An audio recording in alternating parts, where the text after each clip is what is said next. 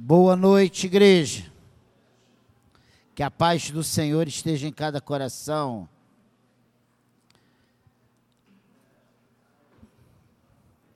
Éramos 15, 20 subiram. Mas Deus está aqui. A palavra de Deus diz: onde estiver dois ou três reunidos em o nome do Senhor, Ele se faz presente. E eu queria que você abrisse a sua Bíblia, Primeira de Reis, capítulo 19.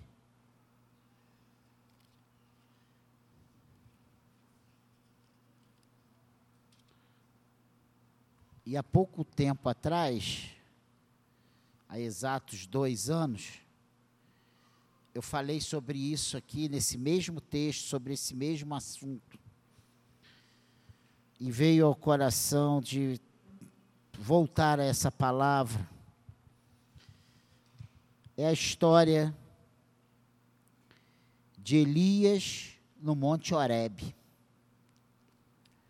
E o que nós vamos ver nessa noite, nós vamos falar sobre o abatimento de Elias. Primeira de Reis 19, do versículo 1 ao versículo 18, nós não vamos ler, fazer uma leitura desses versículos, porque nós vamos tratando deles passo a passo.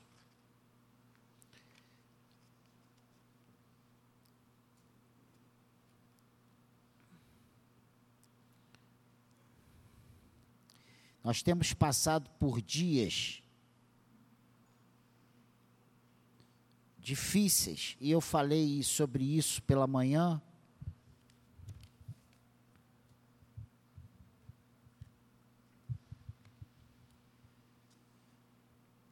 E parece que tem tudo a ver, né? Porque de manhã eu falei sobre os fatores básicos do triunfo de Jesus. E, observando cinco pontos importantes, cinco fatores E eu falei também sobre adversidades, lutas, dificuldades, más notícias. Tudo isso o Senhor passou ao longo das, dos seus três anos de ministério. E ele nos mostrou como ele foi eficiente nesses momentos difíceis. Nós olhamos e falamos: ah, Jesus venceu porque ele era o Filho de Deus. Mas nós vemos, nós vimos isso hoje pela manhã com textos que ele teve compromisso, ele orava, ele conhecia e combatia as tentações, as investidas contra ele dentro da palavra, usando a palavra como espada de ataque para rechaçar os inimigos. Né? Ele foi humilde. E ele perseverou. Então, baseando-se nisso, e agora à noite, veio ainda ao meu coração esse assunto, o abatimento de Elias. Nós podemos aprender muito da vida de outros, tem uma historinha aí do inteligente, do sábio, né? Que aquele que aprende vendo os erros dos outros, esse aí é, é sábio. Mas tem pessoas que precisam passar pelos problemas para aprender sofrendo na pele, né? E o Senhor, por que, que o Senhor nos deixou na Sua palavra tantos exemplos diversas áreas. Podemos dizer que os princípios são aplicáveis e os princípios básicos que nós vemos em toda a palavra são aplicáveis a todas as áreas das nossas vidas. Então, nós não precisamos ir para a barriga do peixe para saber que temos que obedecer às ordens do Senhor. Nós temos um exemplo.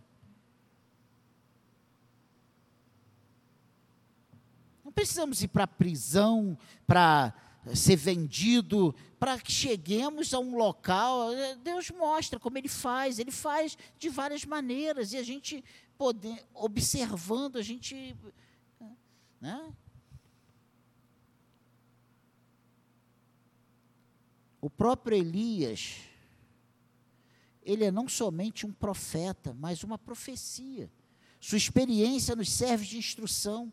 E às vezes entramos num estranho e misterioso estado de depressão, e é bom saber por vias, por via das escrituras, que alguém esteve no vale da sombra da morte. Porque o que nós vemos no caso de Elias foi um puro caso de depressão. Ele vai, ele diz que não vai chover, ele passa três anos e pouco em Israel sem chuva. Ele é confrontado pelos profetas de Baal, e ele afronta esses profetas, ele faz um desafio, ele, ele chama esses profetas a, a tirar limpo quem é o verdadeiro Deus, se Baal ou se Deus, o, o Jeová. E ele faz um desafio: olha, vamos, vamos oferecer um holocausto aqui. Vocês vão invocar Baal e eu vou invocar o Senhor, e aquele que responder com fogo, consumindo a oferta, esse é o verdadeiro Deus, e ele faz isso diante de todo Israel. E aí o que acontece, nós sabemos, né, nós já vimos que ele pega e pre, re, ele prepara o altar, que o altar estava destruído, ele, ele, ele repara o altar, ele põe a oferta, ele, ele manda vir água. Gente, água não chovia há mais de três anos já em Israel.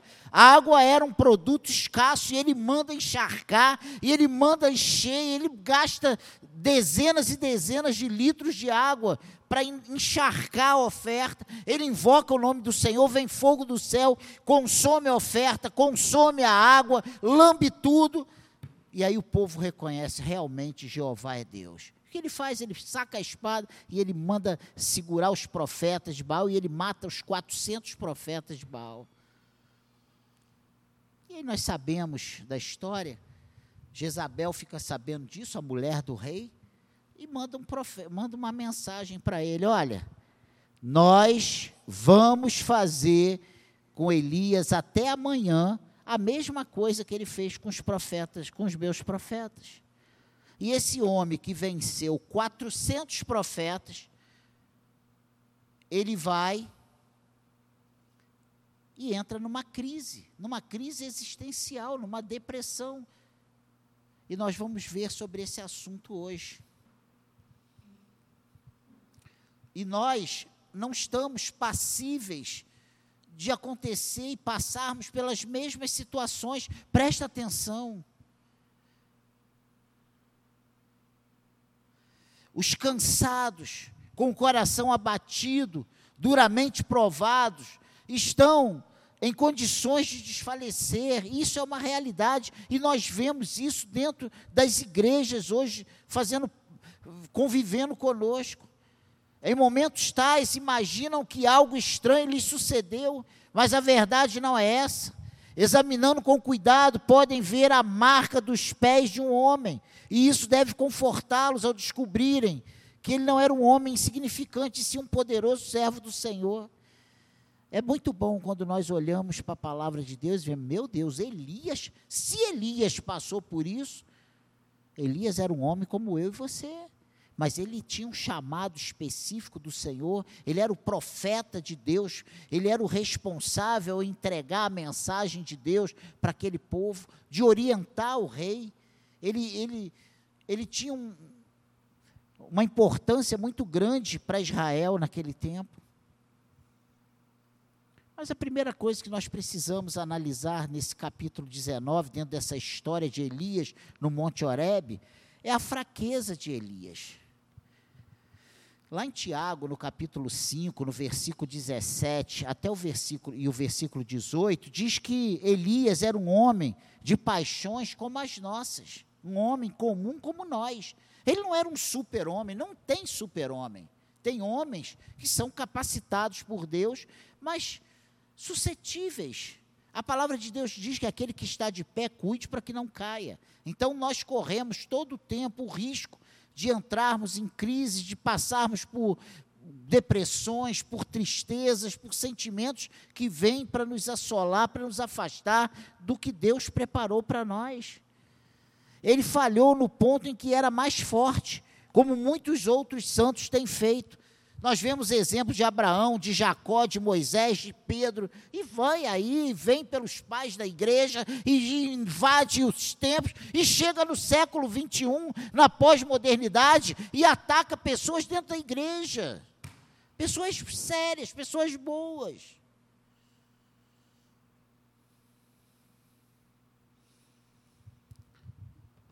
Elias, ele sofreu terrível reação. Porque aqueles que sobem, eles também descem. A gente tem um ditado mundo que quanto maior a árvore, maior o tombo, né? E a palavra de Deus diz que quanto mais é dado, mais é cobrado. Quanto mais responsabilidade temos, mais riscos corremos. A profundidade da depressão é igual à altura do arrebatamento. Que é isso, pastor? É verdade. Estava muito cansado com a excitação do Carmelo e com a corrida fora do comum, porque depois que ele mata os profetas, ele vai orar e ele começa a clamar e ele pergunta ao moço, ele vai lá, já vê alguma coisa? Não, não vejo nada. E ele volta a orar, vê alguma coisa? Não vejo nada. Até que o moço diz: Olha, eu vejo uma nuvem do tamanho da mão de um homem. Ele manda avisar o rei: Rei, corre, porque vai chover. E você vai ter dificuldade para voltar para casa. E o rei entra na carruagem, corre, e ele corre, e ele corre mais que os cavalos, e ele chega na frente do rei. E depois disso tudo, ele recebe a notícia: ó, até amanhã tu vai estar tá morto, igual os profetas de Baal.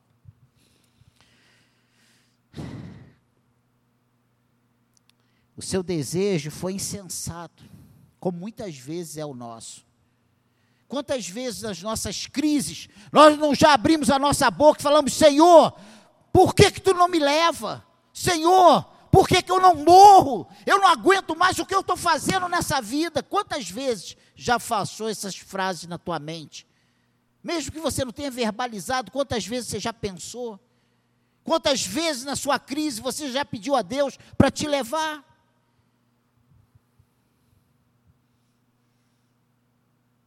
Quantas vezes você olhou para os seus problemas e falou: não tem mais jeito?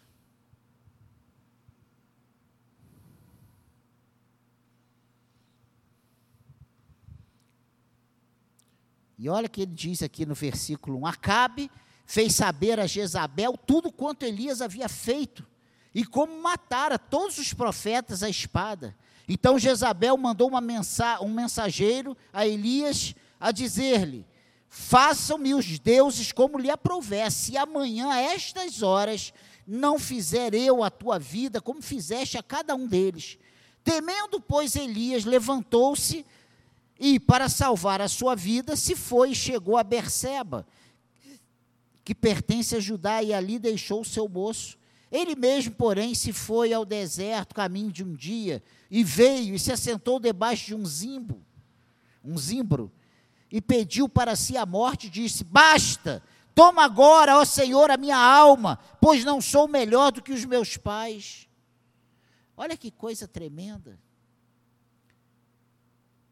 Esse mesmo Elias que provou para todo Israel, no, horas atrás, que o verdadeiro Deus era Jeová.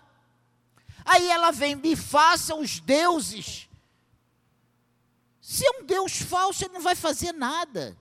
Mas esse homem se deixou levar por essas ameaças.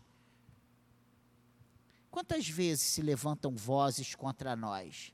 Dizendo que não somos nada, que não vamos a lugar nenhum, que nós estamos fadados à derrota, que não tem jeito para nós, que nós damos murro em ponta de faca, que nós não vamos, que nada de bom vai acontecer na nossa vida, que nada vai dar certo, que está tudo errado, que nós somos fadados, amaldiçoados a esse a, a desgraça, ao erro.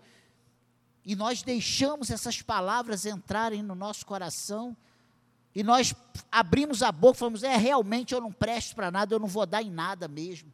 Quantas vezes nós concordamos com palavras que vêm da boca de, de pessoas usadas pelo demônio para fazer, para falar besteira contra nós? E nós alimentamos essas besteiras, nutrimos essas bobagens no nosso coração. Nós somos comprados, lavados e remidos pelo sangue de Jesus, e contra nós não vale encantamento, nós temos a bênção do Senhor, nós somos propriedade exclusiva do Senhor, e a vitória é nossa. O Senhor já nos prometeu isso.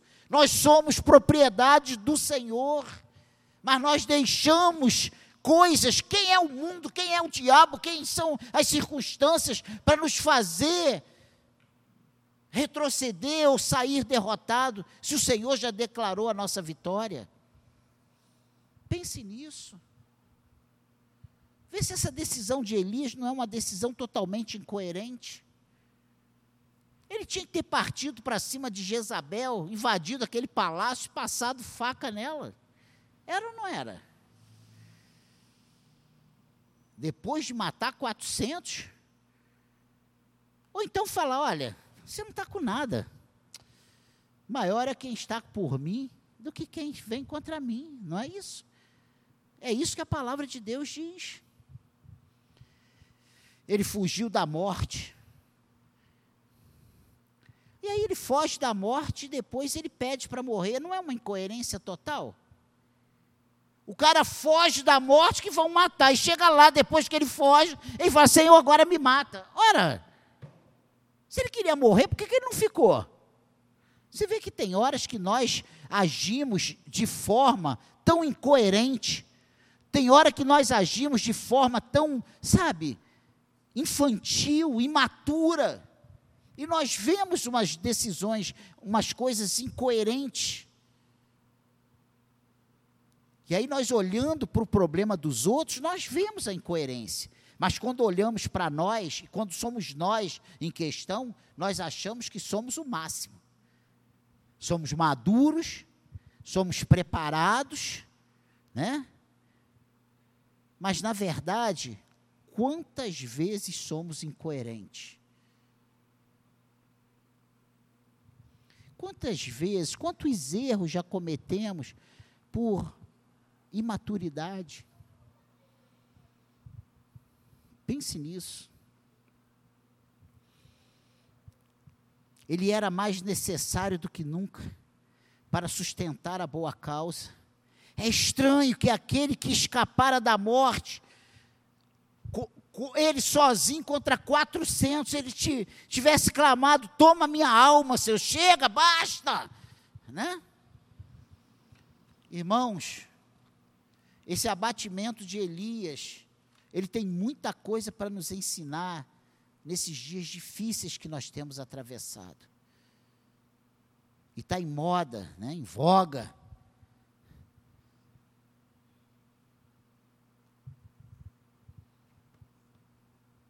Psicólogo nunca ganhou tanto dinheiro. É uma profissão em alta. É uma profissão em alta. Cada vez mais o número de cristãos frequentando cadeiras de psicólogos é maior, cresce assustadoramente. E eu não estou contra isso. Eu não vim falar mal disso.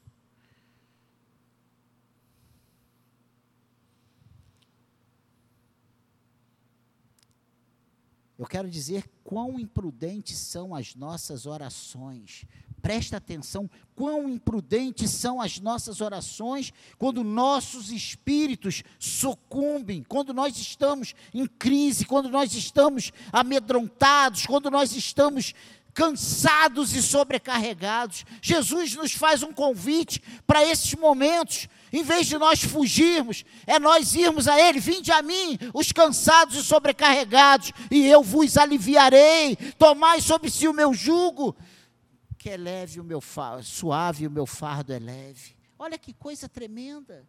Mas nós fazemos o oposto. Nós fugimos de Jesus. Exatamente o que aconteceu aqui com Elias. Elias foge. Ele sai de cena. A segunda coisa interessante, e essa primeira foi aqui, né, a, a fragilidade, a fraqueza de Elias.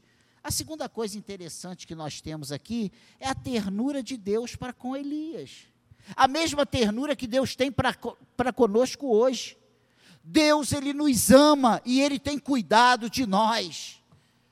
Deus não tem nos desamparado em momento algum, e mesmo quando nós achamos que Deus não está nem aí para nós, Ele está com a Sua boa mão nos segurando, nos conduzindo, nos protegendo. Essa é a verdade. Deus tem cuidado da secade, Deus tem cuidado dos secadianos, Deus tem cuidado da sua vida. Deus permitiu que Elias dormisse, e se você continuar ali mesmo, ele vê que depois que ele diz que não é melhor do que, seu, do que os pais dele, diz versículo 5 do capítulo 19: deitou-se dormiu debaixo do zimbro. Olha só, um cara em depressão, ele deita e dorme, ele fica prostrado, ele passa o dia na cama, ele não tem ânimo para fazer nada. Vê se não é assim hoje. Nós deixamos o problema entrar e não temos força para reagir. Nós estamos vendo que a, a coisa está indo de mal a pior e nós não temos força para reagir. E aí fica esquisito a gente falar isso e viver isso, se em nós existe o Espírito Santo de Deus. Como pode o Espírito de Deus habitar em nós e nós não temos força para reagir? Vê se não há uma incoerência também.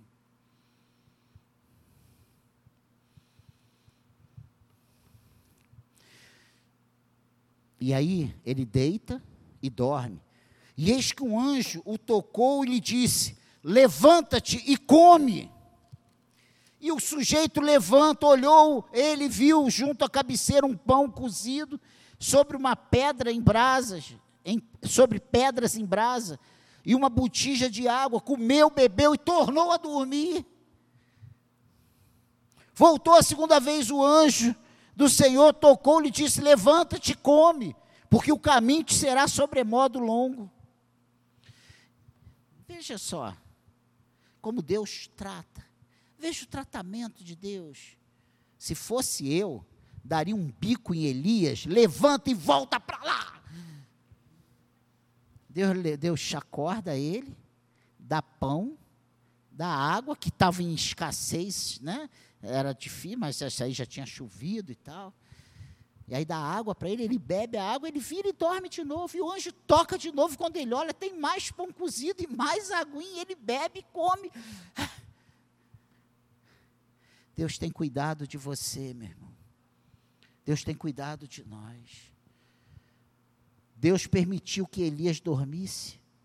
Isso foi o melhor remédio. Isso foi melhor que remédio ou censura isso funcionou tremendamente. Muitas vezes nós não queremos cuidar, nós só queremos admoestar, né? Falar ah, que você está errado, isso é pecado. A gente, em vez de fazer o que nós temos que fazer, nós estamos vendo que o cara já não tem força, mas nem para andar. Mas nós não damos um pedaço de pão nem um copo de água, nós queremos dar um, conselhos. E aí nós somos os amigos de Jó, né? Isso é pecado, tu falhou em alguma parte, porque Deus não vai fazer isso com você se não for pecado. E aí a gente começa, desfecha, desfolhando o sermão, né? Deus cuida de Elias dando pão e água, alimentando Elias, deixando ele descansar. Ele tinha vivido momentos muito tensos, ele precisava de descanso. Deus o alimentou com alimento próprio. Deus permitiu que contasse o seu pesar, e aí nós vamos continuando a leitura aqui.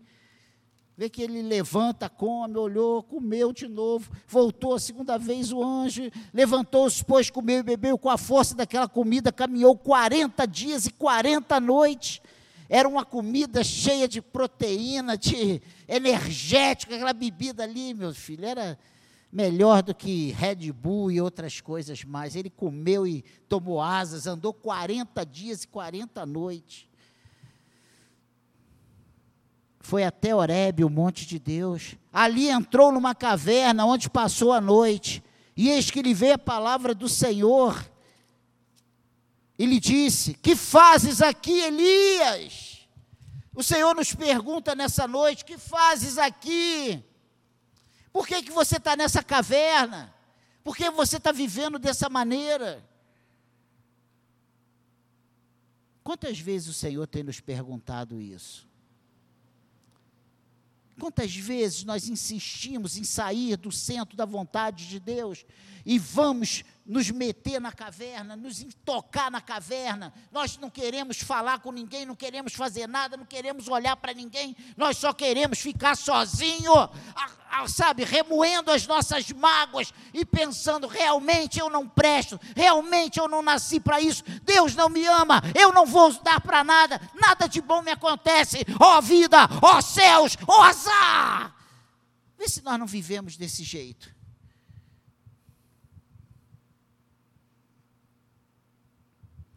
Mas olha o versículo 10. Ele respondeu, Deus pergunta, Deus força Elias a abrir a sua boca. E sabe qual é o grande mal de quando entramos numa crise? Nós não queremos falar nada com ninguém. Como é que tá, meu irmão? Tá tudo bem. Nós não queremos falar nada com ninguém. E aí Deus força Elias a falar. Olha o versículo 10. Ele respondeu: Tenho sido zeloso pelo Senhor, Deus dos exércitos, porque os filhos de Israel deixaram a tua aliança. Aqueles caras sem compromisso, eles derribaram os teus altares. Olha lá o fulaninho como é que está fazendo. Ele vem para boate e depois vai para a igreja. Olha lá. Em vez dele cuidar do seu umbigo,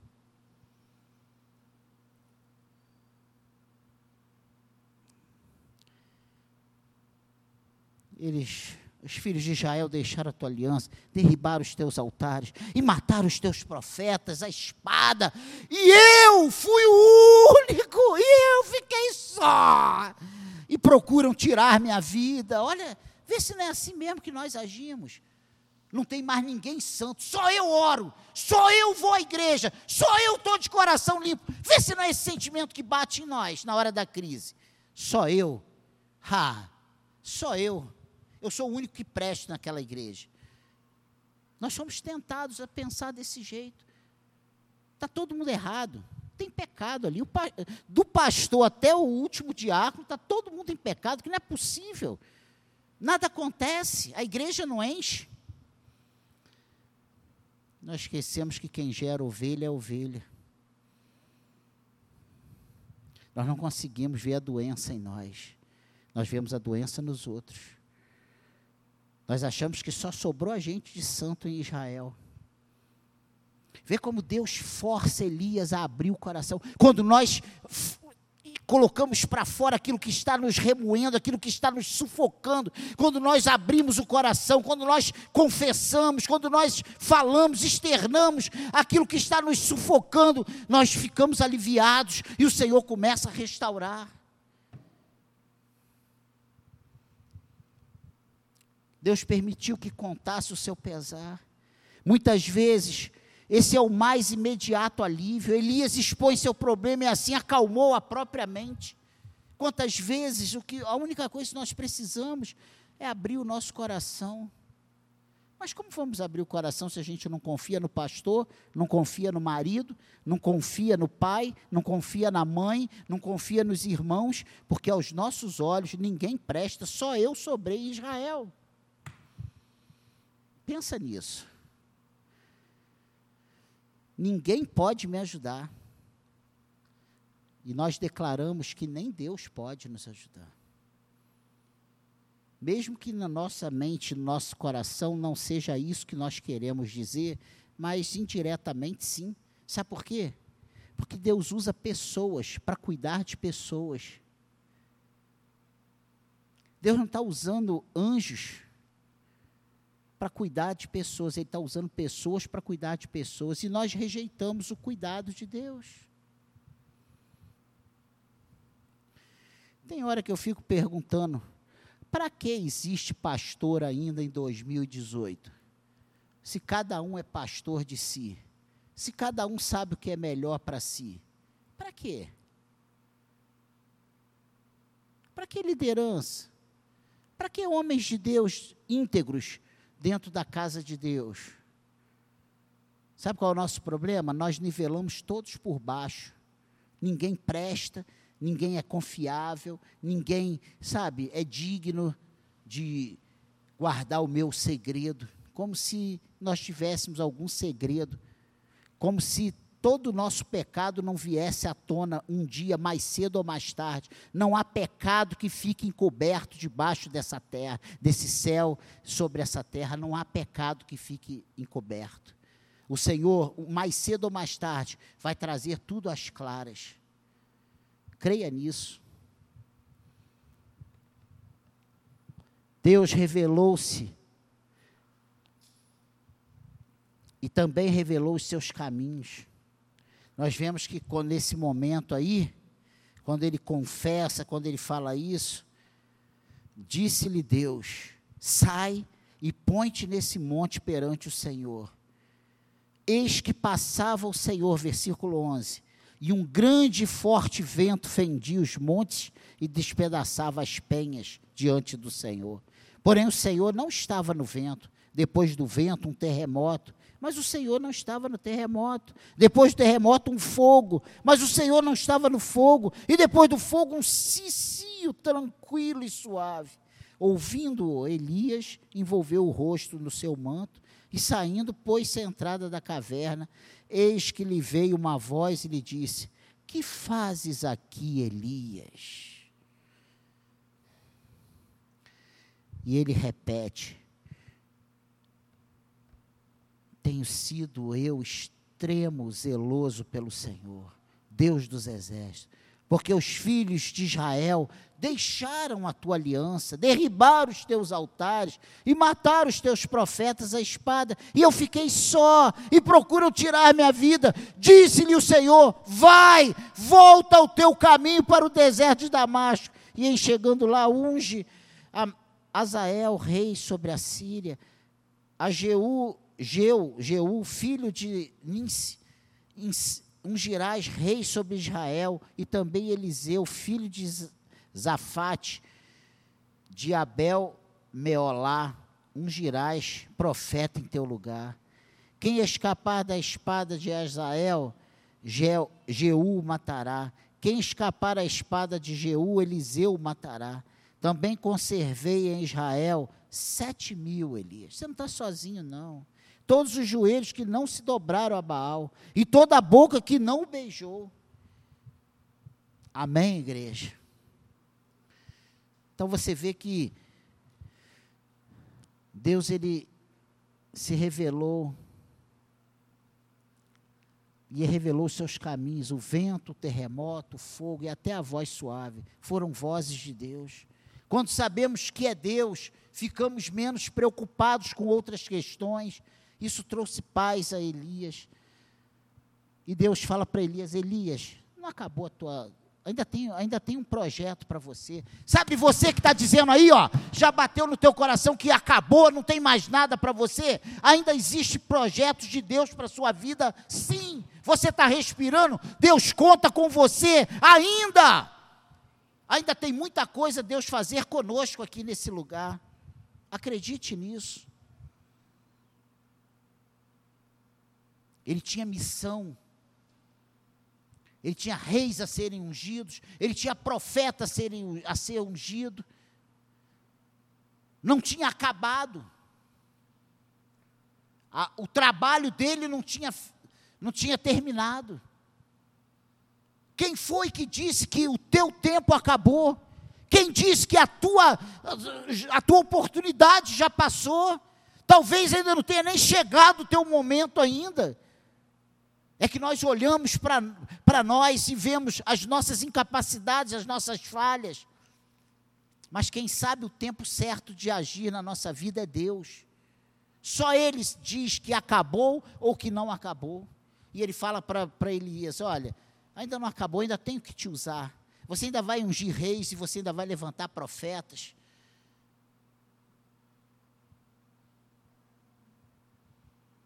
Não deixe que o desânimo, não deixe que as dificuldades do dia a dia te faça pensar que Deus não conta mais contigo. Porque se isso fosse verdade, se eu deixasse isso acontecer, eu já teria entrado em crise. Essa é a realidade.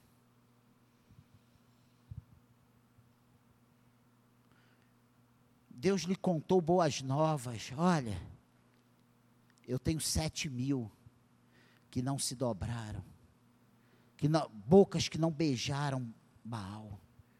Fique tranquilo, você não está sozinho. Nós nunca seremos os únicos, acredite nisso. Nós nunca seremos o salvador da pátria, o único salvador da pátria chama-se Jesus Cristo. Não tem mais salvador da pátria, nós somos instrumentos do Senhor, que Ele usa como Ele quer, da maneira que Ele quer, para a glória dEle. Não o que eu quero, o que você quer. Amém, igreja? Desse modo, foi afastado o seu sentimento de solidão. Você está se achando solidão, solitário? Junte-se a quem quer mais de Deus. Em vez de se juntar com pessoas para fazer fofoca e para comer carne, falar besteira, contar piada pesada, se reúne com pessoas para oração, para estudo da palavra, para leitura bíblica. Forme o grupo. Tome iniciativa, não fique esperando alguém. Você é capaz de falar, irmão, quer ir na minha casa? Vamos nos encontrar na igreja, vamos a qualquer lugar, vamos na praça ali e vamos fazer uma oração, vamos ler a palavra, vamos conversar sobre a, a palavra de Deus, vamos fazer o que o Senhor espera que façamos. Agora a gente fica dentro de casa e na hora de pregar é fácil na hora de questionar e falar mal da igreja, do pastor, da liderança, da denominação, é fácil. O que nós temos feito? O que Deus espera de nós? Amém, igreja? Nós aprendemos algumas lições úteis que eu quero fechar com elas. São faltam só mais cinco páginas. Deus lhe deu Deus lhe deu trabalho para fazer. Ele ungir outros pelos quais os propósitos de castigo e de instrução do Senhor seriam efetuados. Sabe o que aconteceu com esse profeta que ele levantou para o lugar dele? Eliseu operou o dobro de milagres que ele tinha operado. Ele operou sete. Foi isso? Eliseu operou 14? Foi, Leandro? Eu estou em dúvida se 12 ou 14, mas eu creio que foi 14. Foram 14. O 14 foi quando ele já estava morto, numa cova, e iam enterrar uma pessoa. E aí vinham os soldados inimigos, eles viram a cova aberta, jogaram o morto dentro da sepultura. Quando o corpo morto tocou nos, na ossada de Eliseu, ele ressuscitou e ele saiu dali. Olha que coisa tremenda. Quando Deus quer nos usar, mesmo depois de mortos, nós ainda estamos produzindo para a glória de Deus. As lições que aprendemos. Raramente é certo orar para morrer. Não ore. É melhor deixar o assunto com Deus. Não podemos destruir as nossas próprias vidas, nem pedir ao Senhor que o faça. Você escolheu errado? Carrega, chupa tua manga até o fim, caroço e tudo.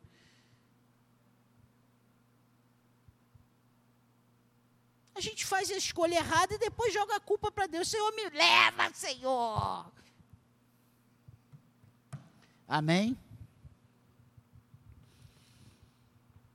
Nas Escrituras, três homens oraram para que Deus lhe desse a morte: Moisés, Elias e Jonas.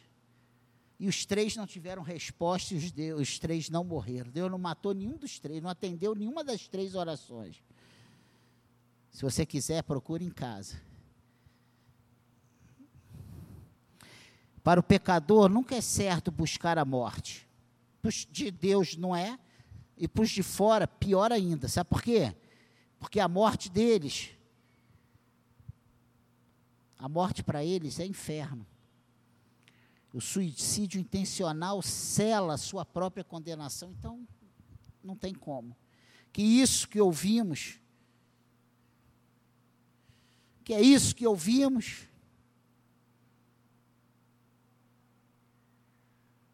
Elias desfalecido, ou desfalecendo e desistindo. Aquele espírito heróico que num dia mata 400, que clama, vem fogo do céu e consome tudo. Meu Deus! Abatido e prostrado. Isso é um exemplo para nós que hoje nós podemos estar bem, dando glórias e, e, triunfando e caminhando nas nuvens, e amanhã nós podemos estar abatido, precisando das, do socorro do Senhor para nos colocar de pé. E não devemos nos condenar por isso, porque nós somos humanos, nós somos frágeis, nós somos totalmente dependentes do Senhor. Se estamos de pé, é porque o Senhor tem nos sustentado de pé. Não há mérito em nós. Não estamos de pé porque nós somos os tais, os bons, os, os bons, né? O bonzão, né? Não somos o bonzão da história. Ah, é porque eu. Não! Nós estamos de pé porque o Senhor nos sustenta. Ah, se não fosse a boa mão do Senhor, não tinha nenhum aqui, a igreja estava de portas fechadas. Porque todos nós somos frágeis, todos nós, a nossa cabeça, basta um minutinho, uma coisinha, às vezes nós estamos, ah, que Deus, ah, que culto, ah. Quando sai ali fora a primeira palavra ruim, a gente já esqueceu tudo de bom que aconteceu, já estamos de novo em depressão. É assim ou não é, irmãos?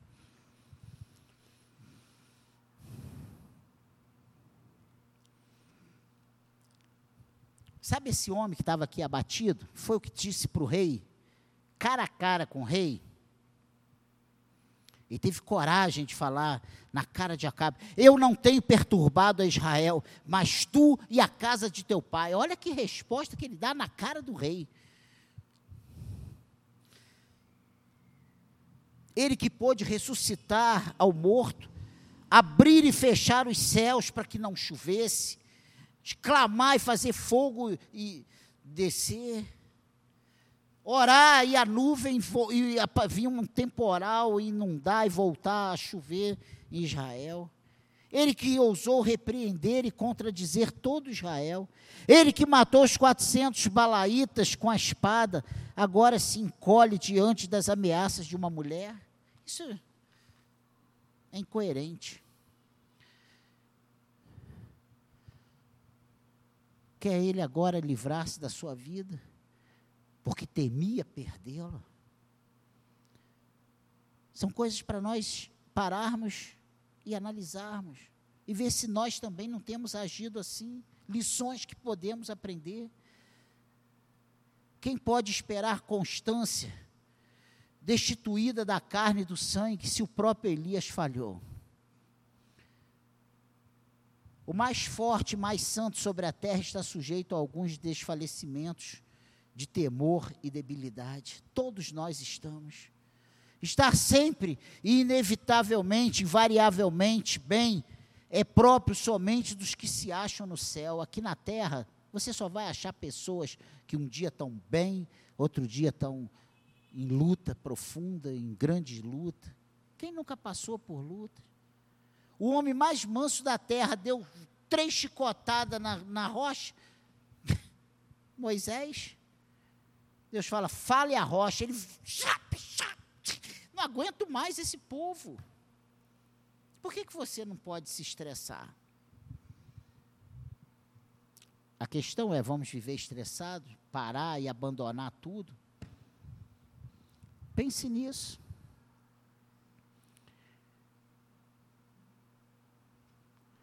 É dessa maneira que o sábio e santo Deus terá seu poder aperfeiçoado em nossa fraqueza quando ele pega pessoas frágeis, debilitadas como eu e você, coloca de pé e usa para a glória do nome dele.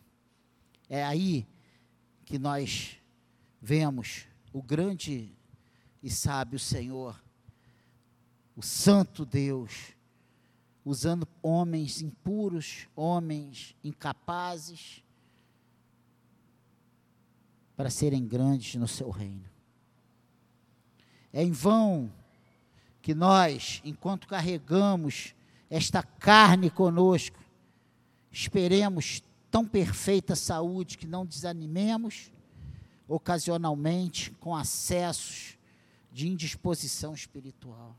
Quem nunca teve vontade de chutar o balde? Quem nunca teve tão triste, tão em crise, que teve vontade de parar?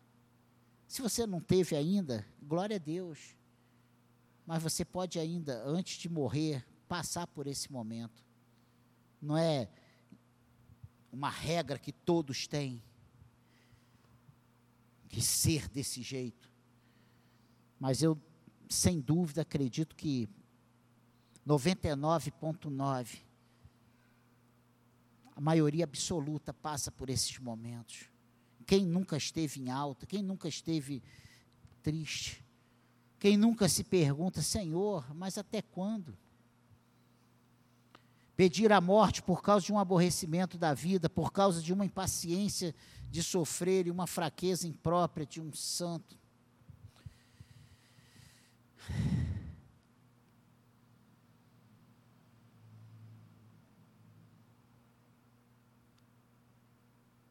Não convém a nós pedir isso. Quem disse a Elias que bastava? Deus não foi, foi ele mesmo, foi a sua carne.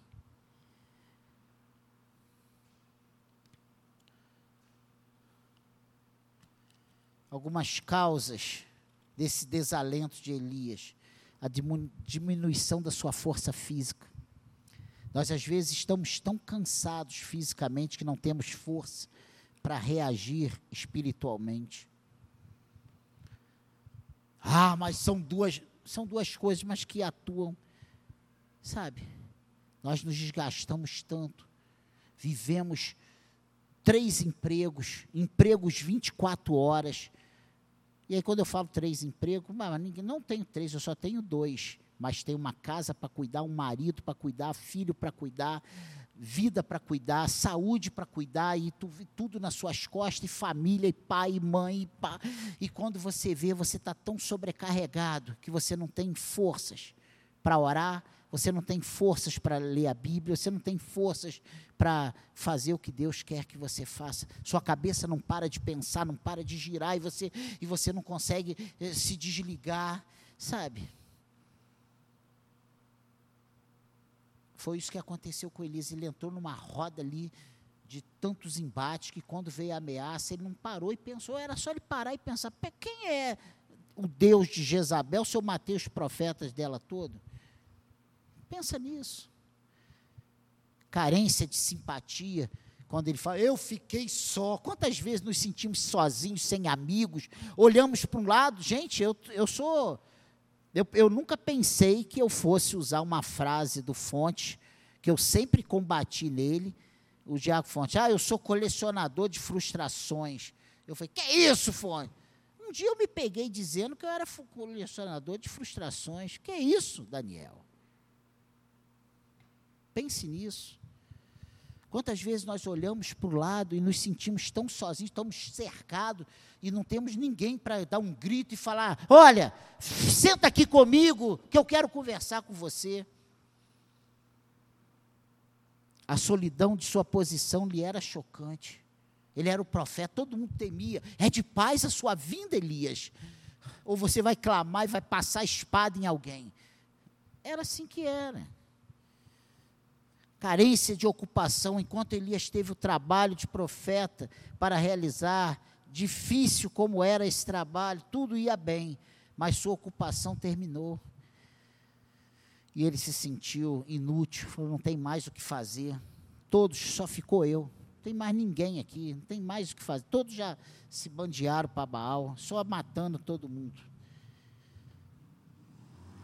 desapontamento em suas expectativas de êxito no Carmelo, o grande objetivo pelo qual Elias vivera parecia a ponto de realizar-se.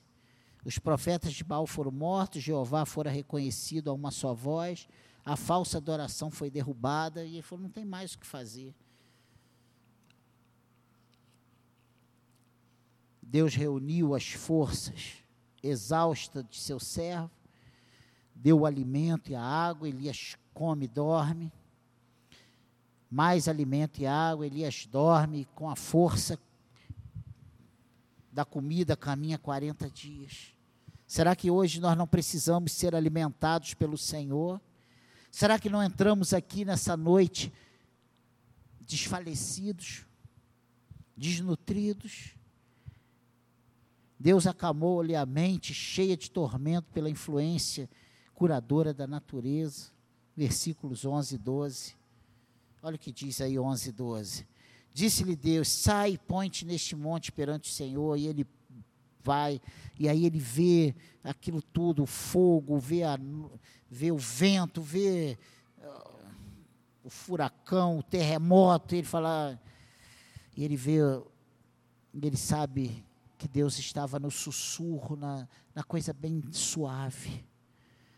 Deus fez Elias sentir a seriedade da vida ao perguntar: Que fazes aqui, Elias? A vida a ação, a vida é ação. A vida de um profeta é para ação mais nobre, e o profeta não estava atuando, mas lamentando-se. Tal voz se repete a todos nós, despertando-nos de nossa letargia, ou de nosso desalento, ou de nosso lazer demorado. Que fazes aqui? É a pergunta do Senhor para nós: que fazes aqui? Por que nós estamos parados? Que fazes aqui nessa curta vida?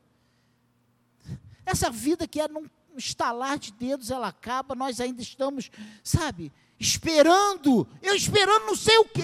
O que é que nós estamos esperando, gente? Deus completou a cura pela certeza da vitória também conservei Israel sete mil. Todos os joelhos que não se dobraram a Baal. A vida de Elias não foi um fracasso. Deus não quer que a nossa vida seja um fracasso. Rebata esse sentimento. Repreenda isso. Clame ao Senhor. Faça a vontade de Deus. Seja zeloso. Entenda que Ele é o dono da obra, não você. Entramos em crise porque queremos fazer o que não é para ser feito. Queremos fazer o que é trabalho do Senhor, que é trabalho do Espírito Santo. Se você acredita em mim, em alguma coisa que eu falo, acredite nisso. Deus tem me ensinado todos os dias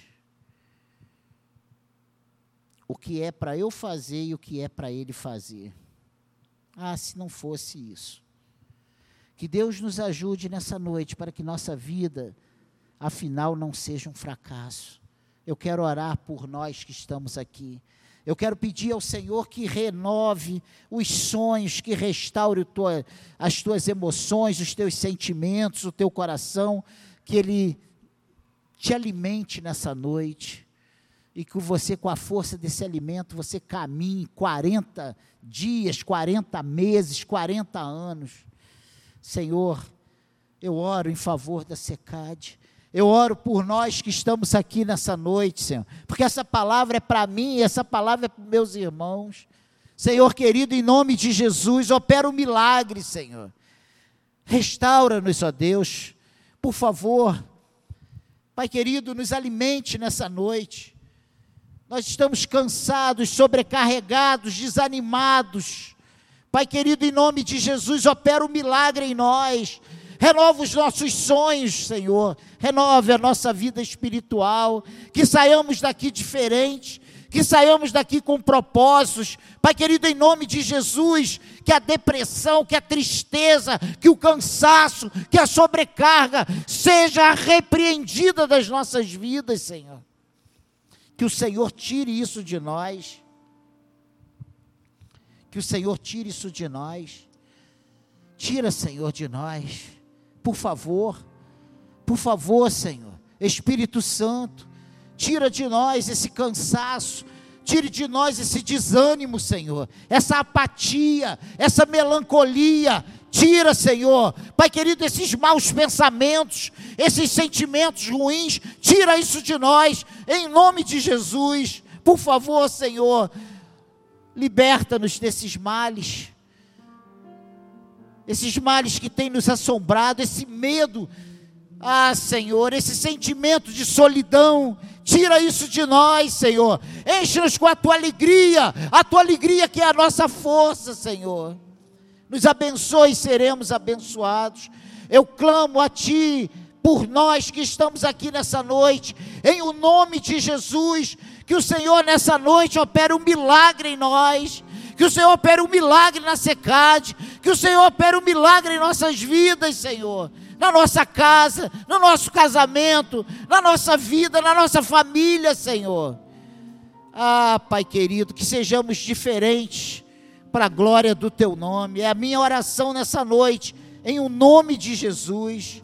Que o abatimento de Elias seja um bom exemplo para nós nessa noite, para nós não, faz, não fazermos iguais, não praticarmos os mesmos erros, Senhor. Nos abençoe e seremos abençoados. É a minha oração junto com a tua igreja, em o nome de Jesus. Em o nome de Jesus.